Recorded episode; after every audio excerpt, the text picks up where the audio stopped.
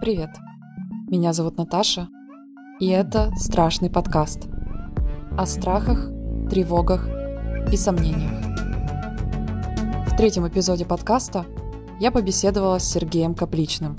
Сергей работает контент-маркетологом в Яндекс, является создателем проекта «Много читал», в котором подписчики ежемесячно получают книжные новинки, а также основателем онлайн-журнала Развивation и одноименного подкаста – с Сережей мы давно друг друга знаем, и я пригласила его стать гостем моего подкаста одним из первых. Но так как мы находимся в разных городах, мы договорились созвониться по скайпу. Сейчас вы не услышите ту первую нашу беседу. Дело в том, что часть разговора не записалась. Я попросила Сережу встретиться еще раз, но так как он очень занят, записать беседу в том же формате мы не смогли. Сейчас вы услышите нашу вторую попытку поговорить о страхах, и беседа получилась совершенно другой. Мы записали ее в виде аудиосообщений и в течение одного дня. Если бы наша беседа или хотя бы ее там часть стояла из аудиосообщений, это было бы классно, мне кажется. Ну, вообще, типа, такой формат сделать. И это будет в итоге интересно звучать, я думаю. Если ты готова попробовать, то я прям вписываюсь. Когда я тебе написала, что делаю подкаст, ну, ты очень меня поддержал, но сказал, что тебе страшно говорить о страхах, и я после этого очень сильно забеспокоилась. Э, я стала думать, что если тебе страшно не говорить, то, скорее всего, это касается чего-то очень личного, и ты не готов этим делиться. Мне хотелось что-то тебе сказать, э, что мы будем говорить там только о том, о чем ты хочешь. В общем, стала беспокоиться, что, может быть, я тебя травмирую, и ты не готов к этому. Мне очень интересно узнать о том, что ты думал в тот момент, когда я тебе написала идею подкаста, потревожился ли ты на самом деле сам? В общем, какие тебя посетили мысли, когда я тебе это сказала? Когда ты сказала про свой подкаст, я очень обрадовался, что ты запускаешь подкаст, это вау. А потом, когда ты добавил, что это будет подкаст про страхи и что ты собираешься пригласить меня, тут я немножко напрягся. И напрягся я по-следующему. Просто, как мне кажется, тема со страхами, она достаточно сложная. А она сложная, потому что а, нельзя просто так подойти к малознакомому человеку и спросить, а чего ты боишься? Ты даже к очень хорошо знакомому, даже к близкому человеку достаточно сложно подойти с таким вопросом и вообще обсуждать страхи. У нас, не знаю, у нас в обществе или у нас в голове, как это, не знаю, с чего это изначально пошло, но зачастую мы избегаем разговора про страхи, и что самое главное, мы избегаем признаться себе в том, что мы чего-то боимся. То есть в какой-то степени это может быть для кого-то, думаю, для многих как-то постыдная какой-то вещью, что типа сказать, что ты чего-то боишься. И, соответственно, я тоже живу в каком-то таком же обществе, и мне тоже порой страшно признать на людях, что я чего-то боюсь, и, кроме того, мне страшно признаться порой самому себе, что я чего-то боюсь. Но в то же время я понимаю, что страх — это такая естественная штука в наших головах, которая помогает нам принимать правильные решения, и помогает нам вообще развиваться и не делать необдуманных поступков. А, и много чего еще. То есть я прекрасно понимаю, что это нельзя этот феномен окрасить в какой-то один цвет, яркий или наоборот черный. Но тем не менее, именно поэтому это такая достаточно сложная тема, э, говорить на которую, я предполагаю, будет немножко сложно. А, я хотела бы сказать свои мотивы, почему я решила тебя пригласить. Ты в моих глазах э, всегда был очень смелым человеком. По крайней мере, потому что ты всегда начинал новые проекты, у тебя появлялись новые идеи, и ты их с удовольствием, как мне казалось, реализовывал. Для меня реализация новых идей — это всегда очень тяжело, а как будто бы для тебя это было легко. И это всегда меня поражало. Поэтому я подумала, наверное, Сережа много знает о смелости. Что страхи в его жизни — Конечно, люди, которые кажутся нам смелыми, могут такими не являться. И мне захотелось узнать, как оно на самом деле, и что ты о себе в этом смысле думаешь. Ты сейчас говоришь, да, и со стороны я реально думаю, блин, ничего себе, сколько, что-то что я там, наверное, делаю, что-то, наверное, получается.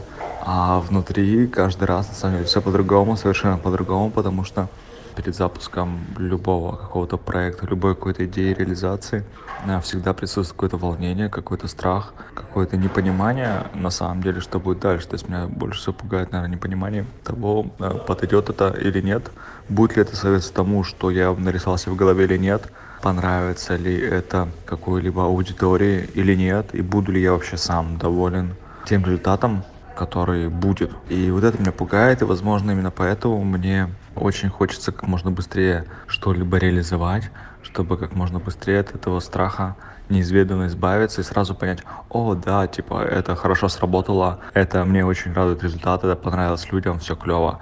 Или наоборот, блин, что-то пошло не так. На каком-то этапе я понял, что я недоволен а, всем этим проектом, на каком-то этапе мне стали писать фидбэк, что людям ничего не интересно.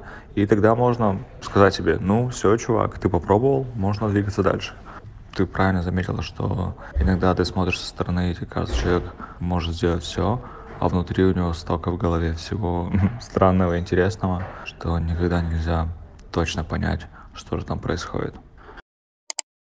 Я думаю, знаешь о том, может ли стать наркотиком вот это ощущение, что ты хочешь попробовать новое, снова войти в этот страх. Ну, то есть само желание постоянно реализовывать проекты, проверять их на реакцию, как люди примут, так ли это выглядит в жизни, как ты задумал. Но если ты постоянно в это входишь, вот что это? И если это для тебя такой страх, которого ты не хочешь касаться, то ты не будешь это повторять. В чем все-таки подвох? В чем для тебя здесь идея?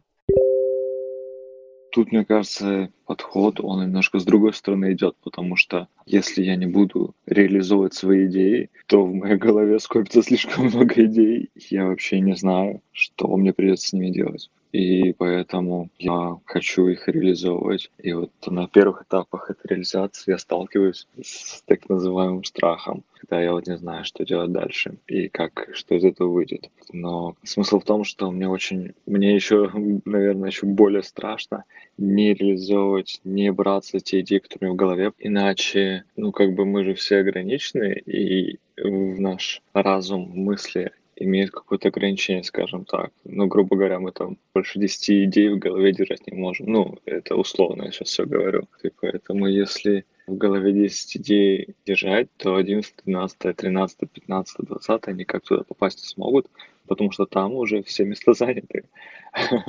Я это примерно так воспринимаю, поэтому нужно идеи воплощать в жизнь, запускать их в этот мир, чтобы открывать возможность для следующих идей.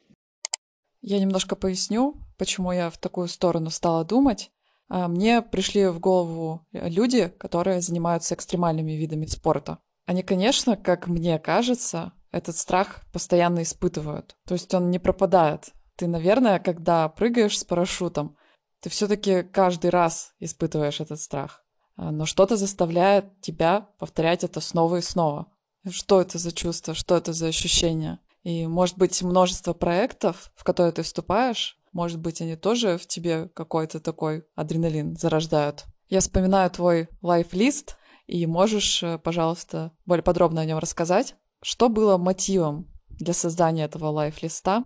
Почему ты решил это сделать? Я сейчас пытаюсь представить. Наверное, многие пункты могли быть такими, что их страшно сделать. И ты готов приступить к этому только если ты включил это в свой список. Ты уже поставил себе цель и уже не должен отступать. Ты сначала устанавливал строгие сроки. Расскажи, что произошло более подробно. Да, получается, уже пять лет назад я сделал список из 100 вещей, которую я, которые я ни разу в жизни не пробовал или которые делал недостаточно осознанно. Там очень-очень много всяких разных интересных и не очень вещей, но, по крайней мере, для меня они очень интересны. Это попробовать кататься на серфинге, это провести ночь под открытым небом, это попробовать банджи-джаппинг, это прокатиться на сноуборде, это написать книгу, научиться играть на укулеле и куча-куча-куча других вещей. Вышло так, что на тот момент в жизни, когда я это все делал, мне было, скажем так, грустно, потому что у меня там были сложности в личных отношениях, у меня было сложности в профессиональной реализации своих способностей. И как-то вообще слишком много всего в жизни происходило, того, что мне не нравилось, что меня не устраивало, что я хотел очень сильно изменить, но я просто не знал как, потому что все перемены, которые происходили, они происходили не к лучшему, а к худшему, как мне в тот момент казалось. И поэтому я решил добавить еще больше перемен в свою жизнь и сделал, да, сделал список из 100 вещей, которые назвал List. Смысл в том, что просто я взял пару недель и каждый день ходил и придумал, что же мне хочется в жизни попробовать новое, или что же мне хочется повторить, то, чего я до этого ни разу не делал. И все это в огромном количестве выписывал, выписывал, выписывал. У меня получилось намного больше 100 пунктов. Потом я каждый пункт челленджил и проверял, насколько мне это хочется или не хочется. Итак, я отобрал 100, ровно 100 пунктов и рассказал об этом в своем блоге, рассказал об этом всем, кого я только знаю, начал все это реализовывать. Да, я всегда считаю, что любое дело, за которое ты берешься, лучше всего ставить дедлайн, который ты хочешь выполнить, потому что если дедлайна нет, то, как правило, все сроки полностью съезжают, либо проект не делается. Поэтому я поставил себе дедлайн в один год. я хотел сделать все 100 пунктов в один год но жизнь привнесла свои коррективы, и сейчас уже вот-вот будет пять лет этому проекту, и у меня до сих пор есть несколько пунктов, которые я еще не выполнил, их около 10, если не ошибаюсь, но скоро выполню. Я хочу закончить проект, потому что мне он очень сильно нравится, и мне очень сильно хочется его закончить, потому что этот проект про меня и про мое развитие на самом деле каждый из этих пунктов, он так или иначе связан с какой-то тревогой, с каким-то страхом, потому что, в принципе, пойти и решиться на что-либо, это уже какое-то небольшое преодоление себя, ну, совсем чуть-чуть, да. И там были такие пункты, которые, ну, достаточно для меня мощные и достаточно для меня а, выход из зоны комфорта. Я хочу подумать над каким-нибудь самым-самым опасным пунктом, который меня больше всего пугал. Ты же не по порядку выполнял? То есть от чего зависело, за какой пункт ты возьмешься? И играл ли роль страх в том, что ты выберешь сделать следующим? И, может быть, какие-то пункты ты очень долго откладывал именно потому, что очень боялся? Или какие-то, может быть, до сих пор остались невыполненными? И да, и нет, потому что многие, честно, многие пункты выполнялись только потому, что я понимал, вот офигительная возможность сложилась, можно пойти и делать. Например, есть пункт погладить корову, и я даже не представлял, где, блин, я смогу достать корову, чтобы ее погладить. И мы просто однажды ехали за городом и увидели, как дорог... корова переходит дорогу. и я попросил остановить автомобиль, побежал и погладил корову. Вот. Страх, безусловно, играет большую роль в том, как я выполняю пункты, но не всегда, я бы не сказал, что решающую, потому что иногда у меня есть э, бесстрашные времена, когда я готов браться за любой пункт, а иногда я оттягиваю, оттягиваю. И самый страшный, вот прям страшный-страшный пункт для меня, это, наверное, был прыжок с банджи, банджи джампинг. Но там было не совсем банджи, там скорее была какая-то разновидность. Это когда ты прыгаешь, и ты как бы падаешь не вниз и потом подлетаешь вверх, а ты как бы на веревке и под углом падаешь и при этом спускаешься. Не знаю, как объяснить, я не уверен, как это называется правильно, но я думаю, что для ну, среднестатистического человека вроде меня банджампинг и вот эта вот штука это одно и то же. Вот это было очень страшно, потому что я из тех людей, кто а, не очень любит высоту, мягко говоря. И я нашел небольшую вышку, которая была 25 метров, это, или 20, это считается очень маленькая. Но когда я туда залез, ну, то есть это была какая-то организация, вот они мне все это сделали, и я залез наверх, Боже, как это было страшно. это было чертовски страшно. Блин, я даже не знал, что делать. И там просто наверху находиться было безумно страшно, прям вообще. И я вспомнил все уроки медитации, которые когда-либо у меня в жизни были. Я начал глубоко дышать. И что самое удивительное, через минуту, через две стало проще, намного проще. И как-то я успокоился. И потом нужно было подойти, встать на носик и прыгнуть вниз. Там инструктор объяснял, говорил, что смотрите, там вот далеко-далеко видишь 16-этажку, вот смотрите на нее, вниз лучше не смотрите. А, естественно, как и все остальные, я посмотрел вниз, и это было безумно страшно. Но вот этот вот прыжок, вот это вот доли секунды в полете, когда уже ничего не важно, ты уже сделал шаг, и ты уже где-то там, вау, блин, они того стоили однозначно. Я не думаю, что я еще раз захочу туда залазить, но кайф от этого, кайф от преодоления этого страха и кайф от того, что я сделал это, вот он прям очень пьянящий, прям вот очень сильно.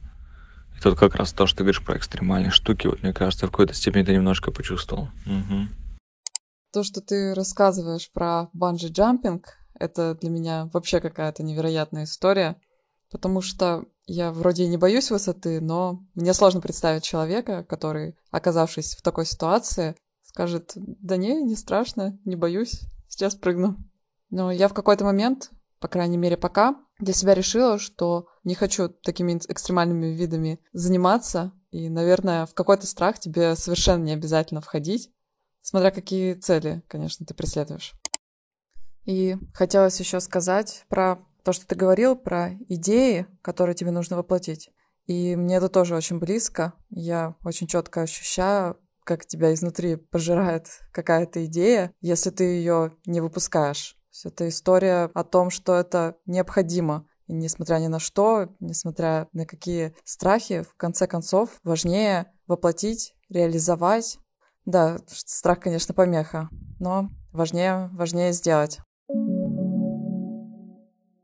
Правильно ли я понимаю, что для тебя такая наибольшая ценность — это не останавливаться и реализовывать все время свои идеи, двигаться и делать свою жизнь насыщенной, то есть так, чтобы ты много успел и был удовлетворен тем, сколько ты сделал.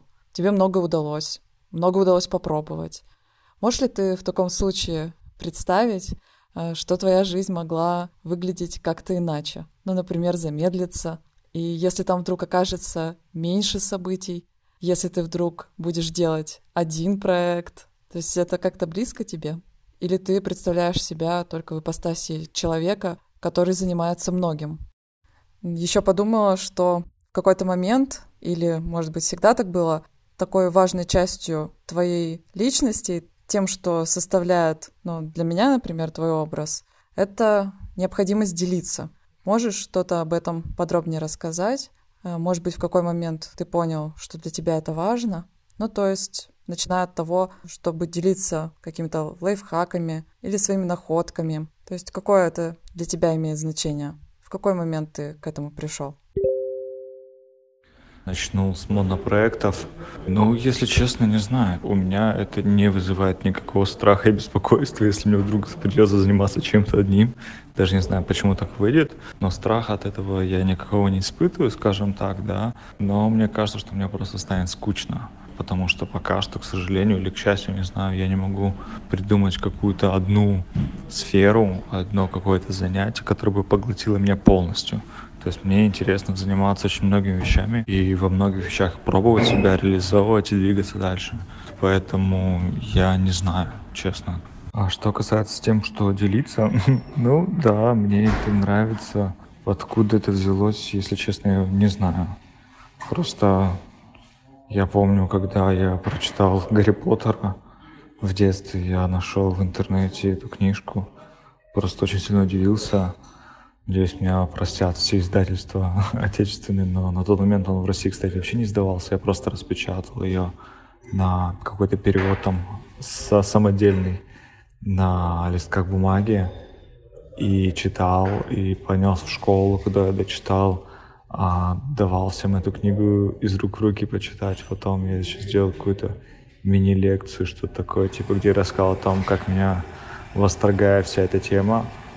Вот, то есть я прочитал, и мне захотелось поделиться своим восторгом и какими-то своими, не знаю, эмоциями и чем-то интересным с другими людьми.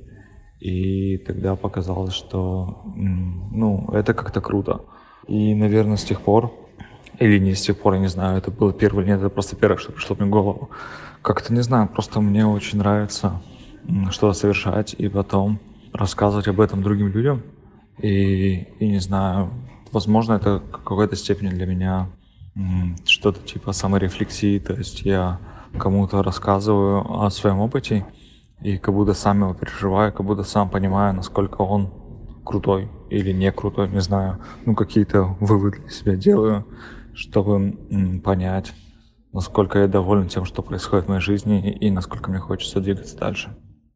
Расскажи, если что-то сейчас, если можешь, этим поделиться, если такое вообще есть. что-то, что тебя сейчас пугает и что ты откладываешь. Или, может быть, в прошлом у тебя есть такой опыт, какая-то история, что-то, за что ты не мог взяться очень долго. И в конце концов, например, взялся или наоборот отложил и решил, что тебе это может быть не важно, это слишком страшно. Вот что-то такое. Ой, из того, чего я сильно боялся в последнее время или сейчас, блин, сразу несколько тем всплыло. Первое связано с музыкой, потому что я когда был студентом, еще нет, на самом деле еще в школе, у меня была гитара, я пытался играть, у нас была какая-то в школе группа, потом, когда я поступил в университет, у нас была группа, мы выступали в Екатеринбурге в окрестностях и были достаточно популярны в узких кругах. И после этого мы развалились, развивались и развалились. И э, мне было где-то всегда в голове, что я бы хотел заниматься музыкой, но я нифига не занимался никогда, а только слушал, только потреблял, скажем так. Это всегда в голове где-то эта тема сидела, что мне все-таки хочется делать что-то. И вот, собственно, в августе этого года я купился сэмплер, потом еще взял один. Вот, и постепенно делаю инструментальный хип-хоп, то есть та музыка, которую постоянно, просто постоянно слушаю фоном, теперь я ее создаю и безумно этому рад. И есть еще одна история, тоже она такая для меня волнительная. Я три с половиной года проработал в издательстве, в издательстве Мананов Фербер. Я всегда очень сильно любил эту работу, потому что, а, она позволяла читать мне очень много книг. То есть это была моя рабочая обязанность читать очень много книг и писать очень много текстов. Для меня это просто значило неимоверно много всего. И Б, это была полностью удаленная работа. То есть благодаря одна из таких причин, возможностей, почему мне удалось из Екатеринбурга сперва переехать в Китай, и потом в Москву, и сделать это практически бесшовно и без проблем, потому что у меня была удаленная работа. То есть моей девушке, ей приходилось искать работу, сперва в Китае, потом в Москве. Меня же в этом плане было все схвачено. И вот это было сложно а, решиться. Просто в, в один прекрасный день я понял, что я хочу заниматься, бросить в чем-то еще, взять на себя больше обязанностей, и я начал искать новую работу. Вот это был действительно страх от непонимания того, что вообще происходит на рынке. То есть я так долго работал на одном месте, каким-то таким сознанием все это искал, что не знаю, получится, не получится, смогу или не смогу. И как только я сходил на первые несколько собеседований, я начал понимать на самом деле, насколько э, я компетентен в том, в чем я должен быть компетентен, какую заработную плату я могу просить и как я могу реализовать себя на каких позициях. Этот страх покинуть любимую работу и уйти в непонятно куда, но в то же время найти еще одну не менее классную работу и радоваться ей. То есть сейчас я работаю в Яндексе, а, работаю с предпринимателями, общаюсь регулярно и делаю всякие интересные контент-штуки. И, конечно же, ни разу не пожалел о том, что я решился на этот шаг, но на тот момент, вот именно тогда, это было очень сложно, очень тяжело, очень тяжело и очень страшно. Интересно, как вот этот переход ощущается из точки, где ты всегда очень хотел заниматься музыкой, но что-то тебя останавливало. И вот, наконец, что-то повлияло на твое решение приобрести себе сэмплер, и ты начинаешь делать, и не появляется ли у тебя еще больше страхов? Ты уже вступил в новую сферу, а ты уже должен мыслить по-другому. У тебя мысли нацелены не на то, чтобы начать, а уже на развитие. Появляются ли у тебя от этого еще больше страхов, или, может быть, освобождение какое-то ты почувствовал от того, что ты начал это делать? И, может быть, ты сразу уверенность в себе почувствовал. И тебе просто по кайфу делать. Не знаю. Расскажи. Да, про работу я тебя поняла. Ты просто очень долго находился на одном месте и не мог осознать свою ценность профессиональную. Наверное, это тоже какая-то точка роста. Ты можешь себя идентифицировать по-другому, и, наверное, от этого рождается больше уверенности в решении, что оно было правильным, и какое-то понимание, как ты можешь дальше действовать. Конечно, да, конечно, это огромная точка роста, что я взял и решил перейти на другую работу, что я решился на это и совершенно всю свою жизнь изменил. Как я говорю, что я работал удаленно, теперь работаю в офисе, а, и изменилось все, то есть и снова, да, вот ты говоришь про музыку, спросила, а, суть в том, что я не решался на это. Как-то в голове это всегда идея сидела, но как-то оно не воплощалось, и тут я решил его воплотить, и просто оно все взаимосвязано получилось э, в том плане, что э, я спросил своего друга, э, подскажи, пожалуйста, как, с чего можно начать заниматься музыкой, какой для этого прибор лучше всего приобрести, именно той музыкой, которой я хотел заниматься. Он мне посоветовал сэмплер, а, буквально через 20 минут мне уже написал наш общий знакомый, который говорит, йоу, Серега, у меня как раз есть сэмплер на продажу, приходи, покупай. Это прям вот считанные мгновения случилось. Я говорю, мне нужно чуть подумать. А, и через неделю я уже был с новым сэмплером. А, наверное, через неделю уже был просто, через неделю уже был с сэмплером и начал пробовать играть. Просто сразу получилось так, что вот эти знакомые тоже занимаются тем же самым. Здесь я могу спросить совета. Я пошел в интернет, на YouTube миллиарды роликов, которые я просто раньше не, не знал даже, что они существуют. И просто открылся какой-то целый мир, но в то же время это мне все так легко да, да, давалось и дается, что, ну, типа, я понимаю, что так оно и должно было быть. И то же самое с работой, что, типа, а, я только принял решение, что пора двигаться дальше, как сразу же возникло огромное количество э, возможностей, куда пойти, и собеседования все проходили замечательно, и там я уже просто сам выбирал те проекты, и вернее тех людей, с которыми мне хочется работать, и, собственно, вот так оно и вышло. И то же самое с лайфлистом, на самом деле, я тоже там упоминал, что оно становится все взаимосвязанным, потому что ты боишься, ты решаешься на какой-то шаг, ты его совершаешь, открываешь для себя какой-то совершенно новый мир, и оно все становится каким-то таким, как будто ты открываешь дверь, а, ты боишься, ты идешь к двери, ты ее открываешь, и получаешь какой-то бонус, и еще при этом открываются другие двери вокруг. И вот это вот просто вау, и вот этого больше всего, конечно, восторгает. Ну, тоже, как пример, у меня есть пункт, как научиться готовить что-нибудь эдакое, а, и который вырос в то, что я научился делать дома фалафель, и он вырос в то, что теперь постоянно, а, иногда чаще, иногда реже, но я провожу фалафельные вечеринки, куда приглашаю друзей, знакомых, и разных ребят, и мы все веселимся, едим фалафель, радуемся и просто общаемся. И я это делал в Екатеринбурге, и я это делал, когда мы были в Китае, я это делаю сейчас в Москве, приглашаю коллег, знакомых, далеких знакомых, прошу звать своих друзей, знакомых, и получается какой-то такой фалафельный нетворкинг, который тоже открывает какие-то еще дополнительные двери, новые знакомства, новых друзей и все остальное. Это все к тому, что да, все становится таким взаимосвязанным, и вот это тоже очень сильно радует. Про открывающиеся двери, а как только ты делаешь движение вперед в какую-то любую сторону, это какая-то фантастика. Это то, что я сейчас переживаю. И мне вообще кажется, что ничего подобного не было со мной никогда, ну, потому что я ничего не делала, и никакие двери не открывались передо мной. Но сейчас какие-то происходят события, какие-то появляются люди, и это выглядит э, чем-то нереальным. Да, и непонятно, откуда это берется, но это так.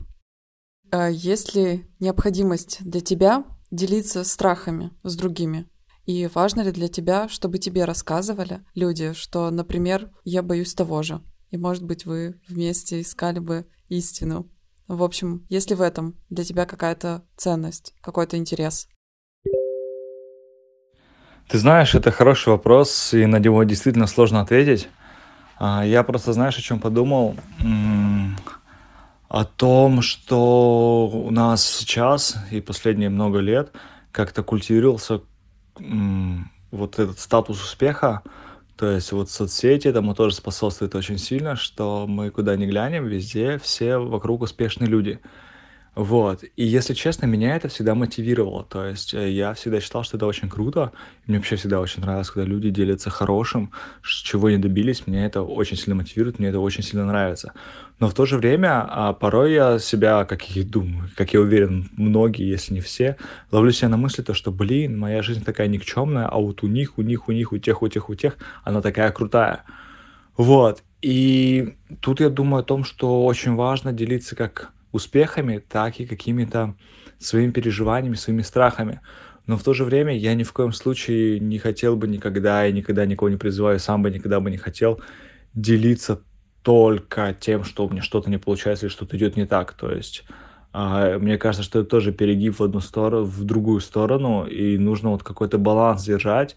Именно поэтому мне кажется, что очень важно делиться с другими людьми как тем, что у тебя хорошо происходит, так и какими-то своими переживаниями, потому что, как я уже говорил, для меня в какой-то степени все это а, рефлексия и возможность подумать, остановиться ненадолго и зафиксировать и подумать о том, что происходит в моей жизни. Вот, и, и также мне было бы очень интересно, вот те ребята, на которых я ориентируюсь или которые мне интересны, что они переживают в сложные моменты, как они справляются с каким-то стрессом страхом, есть ли оно вообще у них или может его нет. Я не знаю, и мне было бы это интересно на самом деле. А, то есть, отвечая на твой вопрос, да, мне было бы интересно узнавать про страхи других людей, но не для того, чтобы, не знаю, думать, о, он чувствует то же самое, мы оба какие-то такие странные, или как-то так. Просто э, это подтверждение того, что вокруг нас э, такие живые люди, у которых тоже есть какие-то переживания, есть какие-то стресс, есть недопонимание с другими людьми, э, и это нормально, и это жизнь, и в этом нет ничего страшного. Вот мне кажется, вот это вот очень важное важно транслировать именно вот какую-то такую мысль, как мне кажется. Я думаю, что в таком случае важно завершить каким-то позитивным напутствием. Может быть, ты расскажешь о том, как ты отдыхаешь, как ты расслабляешься и что делаешь, когда находит стресс, какие твои любимые занятия, чтобы его снять, что больше всего тебе нравится. Не знаю я, как я отдыхаю, если честно, потому что всегда по-разному, но сейчас это однозначно, как я уже несколько раз тут говорил, что эта музыка, мне очень нравится а, сесть и просто погрузиться в музыкальный процесс, где-то сэмплы подрезать, где-то саму их придумать, где-то что-то напеть или попросить мою девушку что-то напеть или что-то наговорить, сделать из этого какие-то звуки, шумы, барабаны где-то подобрать, открыть гараж бенд и там какую-нибудь гитарку взять или что-то еще, или бас, и сделать из этого какой-то трек небольшой или большой. И просто вот это те моменты, когда просто я от всего отключаюсь, когда просто внешнего мира не существует, я просто расслабляюсь и наслаждаюсь этим. Как я говорил, что я стараюсь обустроить свою жизнь так, чтобы не доводить себя до какого-то стрессового состояния, потому что если я испытываю страх и стресс, то значит последние пару недель что-то шло не так. Значит, я недостаточно времени уделял себе, а, недостаточно занимался спортом, недостаточно медитировал, недостаточно общался с другими людьми, на чем-то слишком сильно сконцентрировался чересчур, раз я вот в каком-то таком состоянии. И, соответственно, нужно меня сейчас и делать что-то, чтобы потом не было так опасно и так больно. Вообще, если от, отвлечься от всего и просто оглянуться немножко назад и подумать, что вообще происходит, там, что у меня получалось, что не получалось, как я решался, я прекрасно понимаю, что самое важное — это поддержка, и именно поддержка помогает бороться со страхами, какой-то неуверенностью в себе, то есть поддержка от моей девушки — поддержка от моих друзей и близких, поддержка от коллег. Я вот это больше всего ценю, и именно вот это, именно вот такое, может быть, банально, не знаю, для кого-то, но вот именно поддержка — это то, что помогает держаться на плаву, помогает двигаться дальше и делать что-то новое. Да, именно так. Спасибо, что послушали. Надеюсь, вам понравился такой формат. Пишите мне в Телеграм, Подписывайтесь на телеграм-канал этого подкаста и по совместительству моего второго подкаста о том, как я делаю этот. Ставьте звездочки в iTunes, пишите комментарии. Всем пока!